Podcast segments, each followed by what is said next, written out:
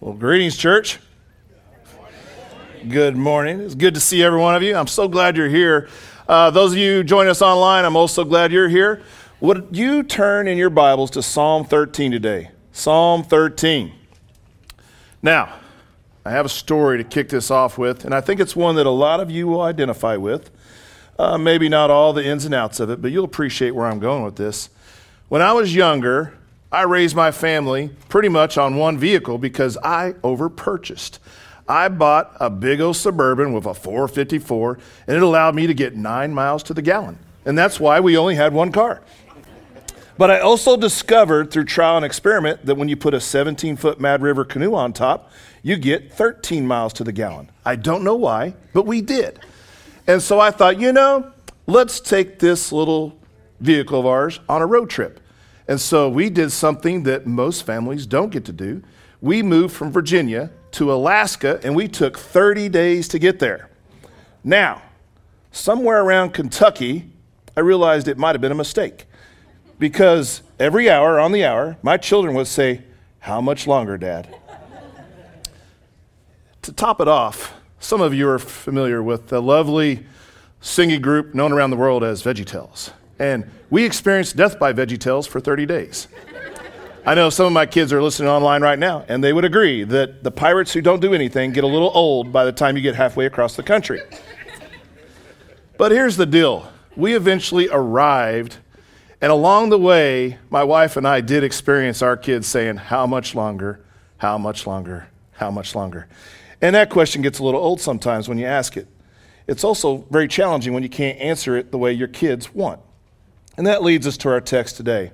But first, I want to ask you guys a few questions. So follow along with me. Have you ever prayed, How long, Lord? Me too. Has there been a time in your heart and in your life when you've asked, Where is God? I have. Where is God when I really need him? And why is it that God seems so far away? Why is it that when I pray, all I get is radio silence. And have you ever felt like God has forgotten you? I have. As a pastor, I hear from men and women who feel like God has turned his back on them. Some people feel this way, but few would ever say it out loud. And do you know why? Because they've been taught in the church that you're to always have victory in your Christian walk and never have any problems. Now, I'm not saying they were taught correctly, but let's acknowledge that many in the church have been taught that Christians are to always experience victory in their life and to never have troubles. And I believe due to this teaching, brothers and sisters keep silent for fear of being judged, fear of thinking what other believers might think of them. Perhaps they will be looked down upon. Maybe others will question their salvation. So they soldier on each Sunday and when they come up the sidewalk and they're asked, How are you doing? they cheerfully say the same thing each and every week Good. Even though they know deep down inside it's not true. Now, I know by making a list of reasons why people feel this way, there's a good chance I'll exclude some of you where you're at today.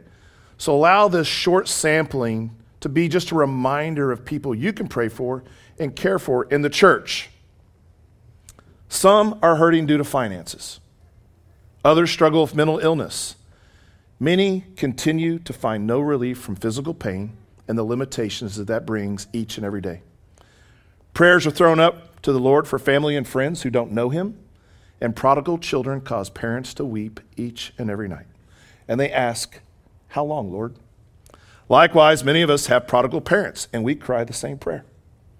We have brothers and sisters who are brokenhearted in their marriage and as I look around today, I see many couples that I've had the privilege to officiate their wedding. And it has been a joy. And in most ceremonies, I share a truth all married people know very well. And that is that love is blind and marriage is an eye opener. It's funny. Sometimes those eye opening experiences lead to prayers like, How long, Lord? Then there are dear men and women present and listening who are widows and loneliness is a crushing weight. Others are waiting for God to heal tremendous hurts from the past. Then there are those asking, How long, Lord, for the birth of a child or for the completion of an adoption? And then finally, a group that is near and dear to my heart and to my family's, and that is those who have special needs children and adults. Do you get the picture? This is just a small sampling of people in our church that pray, How long, Lord? And if you find this simple prayer as one you identify with, know that you are in good company. I ran across some old sermon notes from Isaiah that Charles Spurgeon preached on. Listen to what he shared with his flock many years ago. Periodical tornadoes and hurricanes will sweep over the Christian. He will be subjected to as many trials in his spirit as trials in his flesh. This much I know. If it be not so with all of you, it is so with me. I have to speak today to myself. And whilst I shall be endeavoring to encourage those who are distressed and downhearted, I shall be preaching, I trust, to myself. For I need something which shall cheer my heart. And my soul is cast down within me. I feel as if I'd rather die than live. I need your prayers. I need God's Holy Spirit. And I felt that I could not preach today unless I should preach in such a way as to encourage you and to encourage myself in the good work and labor of the Lord Jesus Christ. If you've been walking with the Lord for some time, you know what he means. As you look around this congregation today, know there are days when every man and woman present feel as if their prayers go nowhere. There are also days when their Bibles seem blank and they hear nothing from God. This is why it is so good to hear from David himself that he experiences the same thing as us. Like David, when we are at our wits' end, desperate and out of options, that is usually when God begins to work. Why? What I've learned and desire to share with each of you today is this.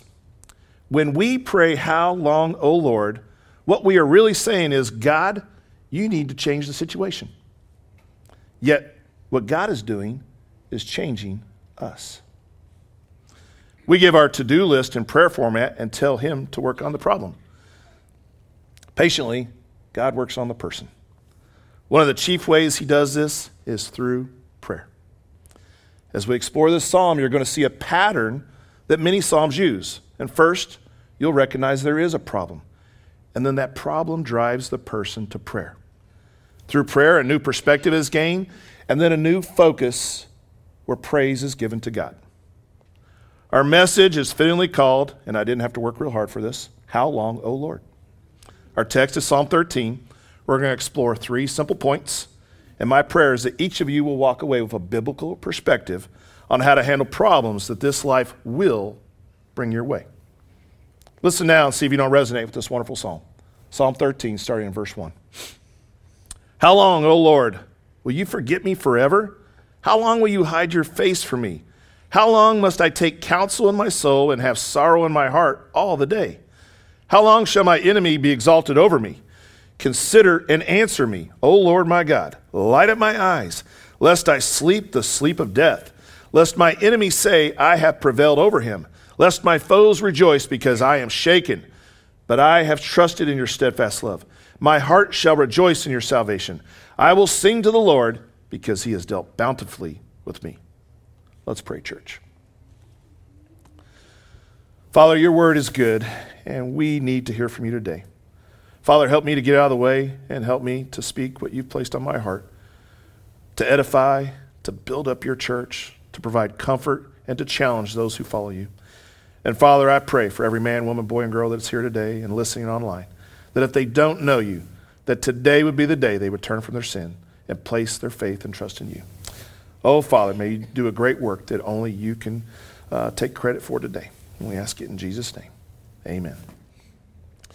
So, the very first point, if you're a note taker, is David's problem, verses 1 through 2. David's problem. Look again, verses 1 through 2. How long, O Lord, will you forget me forever? How long will you hide your face from me? How long must I take counsel in my soul and have sorrow in my heart all the day? How long shall my enemy be exalted over me?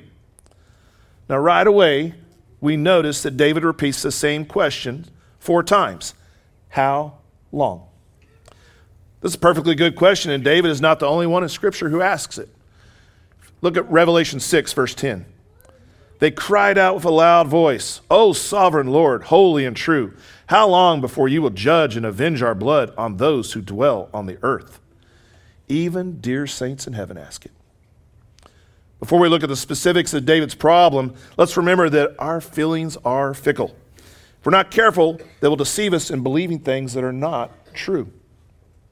I remember preaching a message at high school camp last summer from Elijah, 1 Kings 18 and 19. Elijah had an emotional roller coaster and he got to see God perform miraculous things. And then, this is what I love about the Bible it's so true to life. The very next chapter, he's running from a woman who threatens him. One of you get it right? It's funny, right? I mean, he sees fire come down from heaven, he sees God perform. And then a woman threatens him and says, By the end of the day, you will be dead. And then he runs for his life. And what does he do? He cried that he was the only one left who loved God. Was it true? No. Did God smite him for his outburst? No. Instead, God knew Elijah needed what many of us do in times of trouble. God gave him a snack and a nap. You'll have to look it up. That's the God we love. That's the God we serve. Even when at times we are not so lovely, He shows us love that we do not deserve. And let's also remember that God moves at a much different pace than most of us would like. Of course, we love that He is not quick to anger when it comes to our own failures. But when it comes to our problems, sometimes it feels like He's moving like frozen molasses. Like it or not, God doesn't seem to be in a hurry. Note three things about David's problem. The first one, he felt forgotten. David had feels that God had forgotten him, and there's a good chance that some of you feel the same way today. Let me share some good news with you. God has not forgotten you. Let me tell you what he has forgotten according to Hebrews 8:12. For I will be merciful toward their iniquities, and I will remember their sins no more. That's good news. Folks, the experience of feeling abandonment is real and painful. Even more so when we feel we've been forgotten by God. I believe with all my heart that God is not offended by our honest questions or even complaints. Both confirm our love and desire for a relationship with Him. Realize this too God can use your suffering to bring others to a saving knowledge of Him. When people witness you're authentic with God, God can use that to reach them. I've said it before and I'll say it again. Sometimes our best witness can be in our worst circumstance. David also felt forsaken. Not only did he feel forgotten, but this lament from the text makes one believe that he thinks God has forsaken him. David feels that God has turned his back on him. Just like David, many of you might not sense God's face shining towards you today. Please know that just because it doesn't feel like it doesn't mean he's turned away from you. Now, the Bible makes it clear that if we are a child of God, we have a relationship forever. But we can live in such a sinful way that we sever the fellowship. Now, I know my son is listening online with little Riley and Avery and his wife and family down in Georgia, and so I'll pick on him because he's got thick skin. But there were times when my son would sever the fellowship. And I set him down many times and let him know, You will always be my son. But there were times, especially as a teenage boy, when he thought he knew better than his dad and mom, and he would go his own way. At that point, the fellowship was severed. Do you realize, as a child of God today, you may be walking with the Lord, and you're definitely his child forever and ever. But if you're living a sinful life, one that is not pleasing to God, you should not feel close to God because the fellowship is broken. And until you confess that sin and turn from it, you should expect heartache and trouble. As David cries out, we see that he's thinking that there's no end or no, no end of sight to the problem. And I have to ask have you ever been there? And this is the point where we go ahead and we all nod our head yes, right? Look around. Everybody has had problems where you didn't think they were going to go away.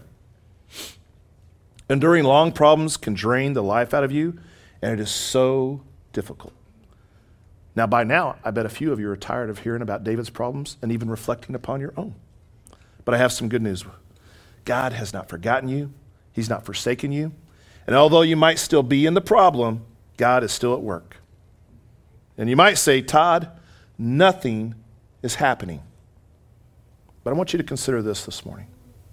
Maybe nothing is happening that you're seeing.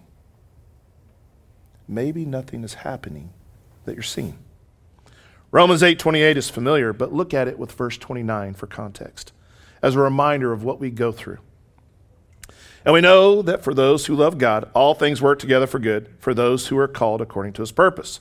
For those whom he foreknew, he also predestined to be conformed to the image of his Son, in order that he might be the firstborn among many brothers.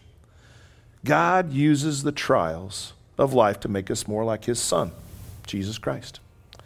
If we're to give an honest review of our lives, we will recall we've grown the most when we've been in the darkest valleys. In January, I preached and shared about the mountains and the valleys, and that God is certainly the God of the mountains and the valleys in both situations. But I have climbed a lot of mountains, and I'm here to testify that nothing grows on top of those mountains. It's a beautiful view. There's wonderful experiences up there, but all the growth takes place in the valleys. Are the valleys hard? You bet. But that's where the growing takes place. And if you were to recall the events in your life, I bet most of you will realize that the greatest growth you've had has been in those darkest days. Another important consideration is to know that some people are prone to more negative views than others. This means when problems arrive, they can appear much bigger for these brothers and sisters. This is helpful to know, especially if you're among them. This is also useful information for those around you who love you. Sometimes people need professional help to combat such feelings, and there is no shame in this. The biggest mistake one can make is not getting any help at all. Let me share one more thing about feeling frustrated with not perceiving that God is present around you. Looking at my brother Keith out here, we've experienced this numerous times on mission trips and at camp. The teenagers, they get so excited. And you say, well, why do they get excited at camp?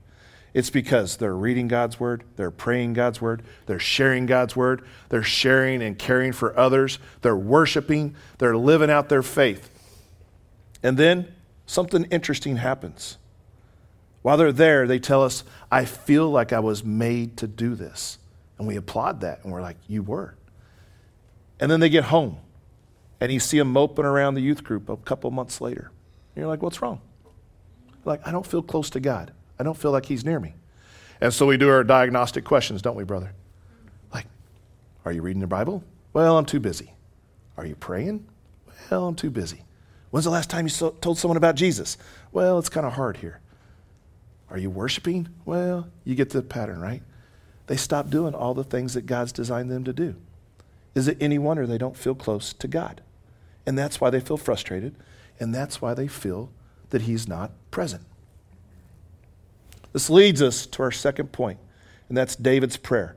Look at verses 3 and 4 again.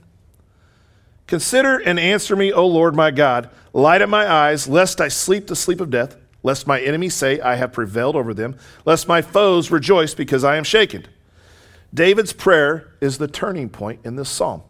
Thankfully, he doesn't leave us with the problem, but instead shows us the way out of the darkness and into the light. We don't know how long this problem existed for David, but it's fair to say these six verses are a condensed version of what he's been going through. Notice that he has three requests and three reasons for them that we find from this passage. David's three requests are as follow the word consider, answer me, and light up my eyes. Now, consider is also translated look. This reminds me of our children and grandchildren. Sometimes, as adults, we can get busy and sometimes we don't hear our children and grandchildren when they say, Look at me, look at me, look at me. But thankfully, children are wired to be very persistent, even if it means to grab you by the chin and turn your head and say, Look. I love that about kids. This makes David's prayer all the bolder to me, but it also makes it all the more beautiful. Here we see a man praying with passion and understanding that his father is the king of the universe. David then gets specific with his request by giving reasons for them according to what he knows about God. One, He knows the Lord doesn't want the enemy to kill him, so he pleads with God so that he would act in such a way that he wouldn't sleep the sleep of death. And then, two, he knows God's reputation is bound because he's already made a covenant with him and said he will be king one day. So he knows that he doesn't want the enemy to prevail over him. And then finally, David knows the Lord doesn't want the enemy to rejoice that David has been shaken. So David asks God to prevent that as well. Now, I will say, some of us have had professions where we know how to pray a little bit different than others. I pray that most of you have never been hunted by two legged critters, let alone four or all the other slimy beasts on planet Earth. But I have. And I will tell you, it's a little disconcerting sometimes when something wants to eat you. I've been circled by sharks in the ocean, and I will tell you, it enhances your prayer life. The sharks don't care about your resume. They don't care that you're a big, bad Navy SEAL. They see a snack. So you pray differently. And it's important. And what's fascinating to me is that even in all these different stressful situations, God can provide peace that passes all understanding. I don't know how to explain it, but I have seen him show up so many times in so many big ways that I believe it with all my heart and soul. Consider Philippians 4 6 and 7. Do not be anxious about anything, but in everything by prayer and supplication, with thanksgiving, let your requests be made known to God. And the peace of God, which surpasses all understanding, will guard your hearts and minds in Christ Jesus. The peace of God is a wonderful thing. But there's another verse that makes it possible, and it's important to understand it so that you can have this peace of God. Look at Romans 5 1. Therefore, since we have been justified by faith, we have peace with God through our Lord Jesus Christ. Now, you've heard me share over and over that the Bible says God created us to be with Him. And the Bible makes it very clear that our sin separates us from a holy God. We know that. We also know that our sins cannot be removed by good deeds. But here's something I want to focus on today. I want you to hear it. God knew this, and that's why He sent His Son, Jesus Christ, to die in your place and to die in mine. And when we think about the pain and the problem that David's going through, about being abandoned, think about the Lord Jesus Christ. On his darkest days, he was abandoned by three of his best friends. He left them a stone's throw away in the Garden of Gethsemane to pray. They could not even stay awake for one hour when he prayed. Three different times he approached them and said, Stay awake and pray for me. Pray. They could not do it. And then later, probably some of the most terrible words ever uttered about being abandoned happened on the cross. You know them. When he looked up to the heavens and said, My God, my God, why have you forsaken me? This same Jesus came to die he experienced abandonment and was forsaken by God for every man and woman, boy and girl, listening, and he stands ready to forgive your sins, to restore you. And the best news of all this gospel is that God didn't just leave him in the grave, he raised him from the dead. And everyone who places their faith and trust in him can have eternal life, and it can begin today. Now, if you're a believer, that's what we need to be busy about sharing, right? But if you're here today exploring Christianity, this is what I invite you to believe. I believe with all my heart and soul. It's the best news, it's the good news, it's the gospel. Now, David's problem did what it was designed to do namely, it drove him to prayer. Just like David, I hope every child of God knows today that God loves you too much to let you live independent from Him. As your pastor, May I also lovingly caution you not to take matters into your own hands when you feel God is moving too slow in responding to your prayers. If you're not careful, you'll think you need to take things into your own hands. We don't have time to go over every example, but let me share one that I've seen play out numerous times. A single brother or sister desires to be married, and God has not delivered on their timetable. So they proceed by dating someone who's not a follower of Christ and end up with bigger problems than before. And as big as your problems appear to be, know that God is bigger. And it's always better to work and to wait on His perfect timing. James 4 8 encourages my heart on this. Draw near to God, and He will draw near to you. One more question before we move to our last point. How much time do you spend with the Lord? This is a question you should ask yourself. How much time do you spend with the Lord? And as you consider the problems that you're going through, do you go before the throne of God as much as the TV or other screens in your life? Might be a good test. May God challenge each of us to devote time in prayer and searching His Word for His promises so that we can pray according to them. Last point David's perspective, verses 5 and 6. But I have trusted in your steadfast love. My heart shall rejoice in your salvation. I will sing to the Lord because he has dealt bountifully with me. David's problems haven't changed, but the Lord changed his perspective. This happened while David spent time in prayer, and God showed him his situation from his perspective. Now, I'd love to tell you that I think I'm a hopeless romantic.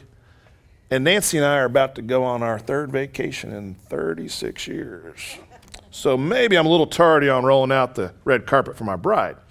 But the first one, I would say I did pretty good. It took about 17 years for it to happen, but when we did, we got to experience a lot of fun things. And one of them that was very memorable for both of us was a hot air balloon ride. Think about it. This is romance 101 a wicker basket, silk, and fire. What could go wrong? I met her. I flew from Africa. She flew from Alaska. And we met in sunny San Diego that had a record cold snap of 20 degrees. You will also know, many of you, that my bride's not a morning girl. So to get her up at 4 a.m. was challenging. And we met that hot air balloon guy. And God bless him, he really loved hot air balloons and he was geeking out on telling us everything about it. My girl was freezing and she wanted to get it over with. But as we got up, he started telling us all those things, and then it became kind of like a Charlie Brown cartoon where he was doing this and we didn't hear nothing. And at a certain altitude, I actually think I walked away with something spiritual from the whole thing. It was pretty cool. At a certain altitude, I realized as I looked down, I couldn't tell the difference between a house that was 1,000 square foot or 10,000 square foot. I couldn't tell the difference between a car that was $1,000 or $100,000. They all looked the same from a certain altitude. And then I thought, isn't it funny that we spend our whole lives worrying about these tiny little things? Perspective matters, it matters a great deal. And in David's case, it led to three responses once he had a new perspective. So let's look at them now briefly. David trusted in God's steadfast love. You might say David put a stake in the ground and said, No matter what, I trust the Lord. Now, steadfast love in Hebrew is not the warm and cuddly kind of love you might be thinking about. Instead, it means God's loyalty to his promises and commitment to his people. This is kind of love that David put his trust in. The second thing he did is he rejoiced in God's salvation. David hasn't received physical deliverance yet, but his heart rejoices knowing his salvation is sure because his God can be trusted. Now, as I look around, I've had the privilege to sit with many of you in my office and in other places, and I know that many of you have gone through a great deal in your life. And I think many of you know my life, and you know I've gone through a few things too. And this is what I've learned we can take those thorns, those struggles and trials that we go through, and we can lament that they're stuck in us, or at some point we can recognize that it's there for a reason. And if we take that thorn out, I believe with all my heart, we can pin back the veil and see God even more clearly than before. Don't waste those thorns that God has given you. Allow them to let you see the Lord God more clearly and more beautiful. The Apostle Paul knew about thorns, and he also rejoiced in the same salvation that David desired. Consider Philippians 3:20. But our citizenship is in heaven, and from it we await a Savior, the Lord Jesus Christ. I hope every follower of Christ, Christ today hasn't gotten over the fact that you've been saved from your sins. You have eternal life. You have hope. This leads to David singing to the Lord. Even with the possibility of death at the door for David, he not only trusts and rejoices in God, but he sings to him. Why? The end of the verse 6 tells us because he has dealt bountifully with me. Psalm 13 has blessed my soul as I studied it this week. And I pray that it cared for yours as well. Let me close by giving you three simple applications to help you apply these truths to your own life. One, this is very simple talk to God. Tell Him how you really feel. Believe it or not, He already knows. For some, it's helpful to write out their thoughts. And I would challenge you consider having a gratitude journal. There's nothing like writing down things that you're grateful for. This is a beautiful thing to do in a marriage. It's also a beautiful thing to do when you consider how good God has been to you. For others, they need to talk it out while driving, running, or walking. But regardless, talk to God. Two, love on others. When we shift the focus off ourselves and look to the needs of others, it has a way of helping us deal with our own problems too. By doing this, it keeps us from being isolated, and the Bible makes it very clear that the devil loves to isolate us and make us think we're the only people who are going through such terrible things. And then, lastly, love on your local church. Now, this may sound selfish, but it's good for you. Think about it. When we feel like God is far away, where better to go than God's house to worship with God's people? When we stand with our brothers and sisters in worship, we are in the community of faith, arm in arm, shoulder to shoulder, and we can encourage each other and cheer each other on. And what better thing to do each and every week than to stand beside your brothers and sisters and listen to those voices raising, sing praise songs to the King of Kings and the Lord of Lords. I remember a story that I wrote down years ago that really, I think, captures the importance of knowing that God's with you. So listen to this.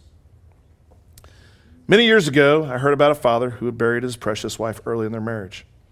They had one son, and the father decided that night that the little boy needed to sleep with daddy after the funeral. They were there in that dark room, the little boy there alongside his daddy, he wasn't used to sleeping with his dad, but the two of them were there. And the little fellow was sleeping where Mama used to sleep. They lay there in the silence for a while. And the little boy said, Daddy, it's dark. I can't even see you, Daddy. And Daddy said, Yes, son, it's really dark. And then he said, Daddy, is your face toward me? He said, It is. My son is face toward my face is toward you, son. He said, That's good, Daddy. Good night and he went to sleep.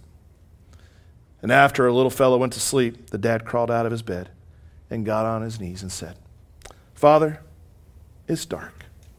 It's very dark. Father, is your face toward me? And that man felt like God said, Child, my face is toward you. Let's pray.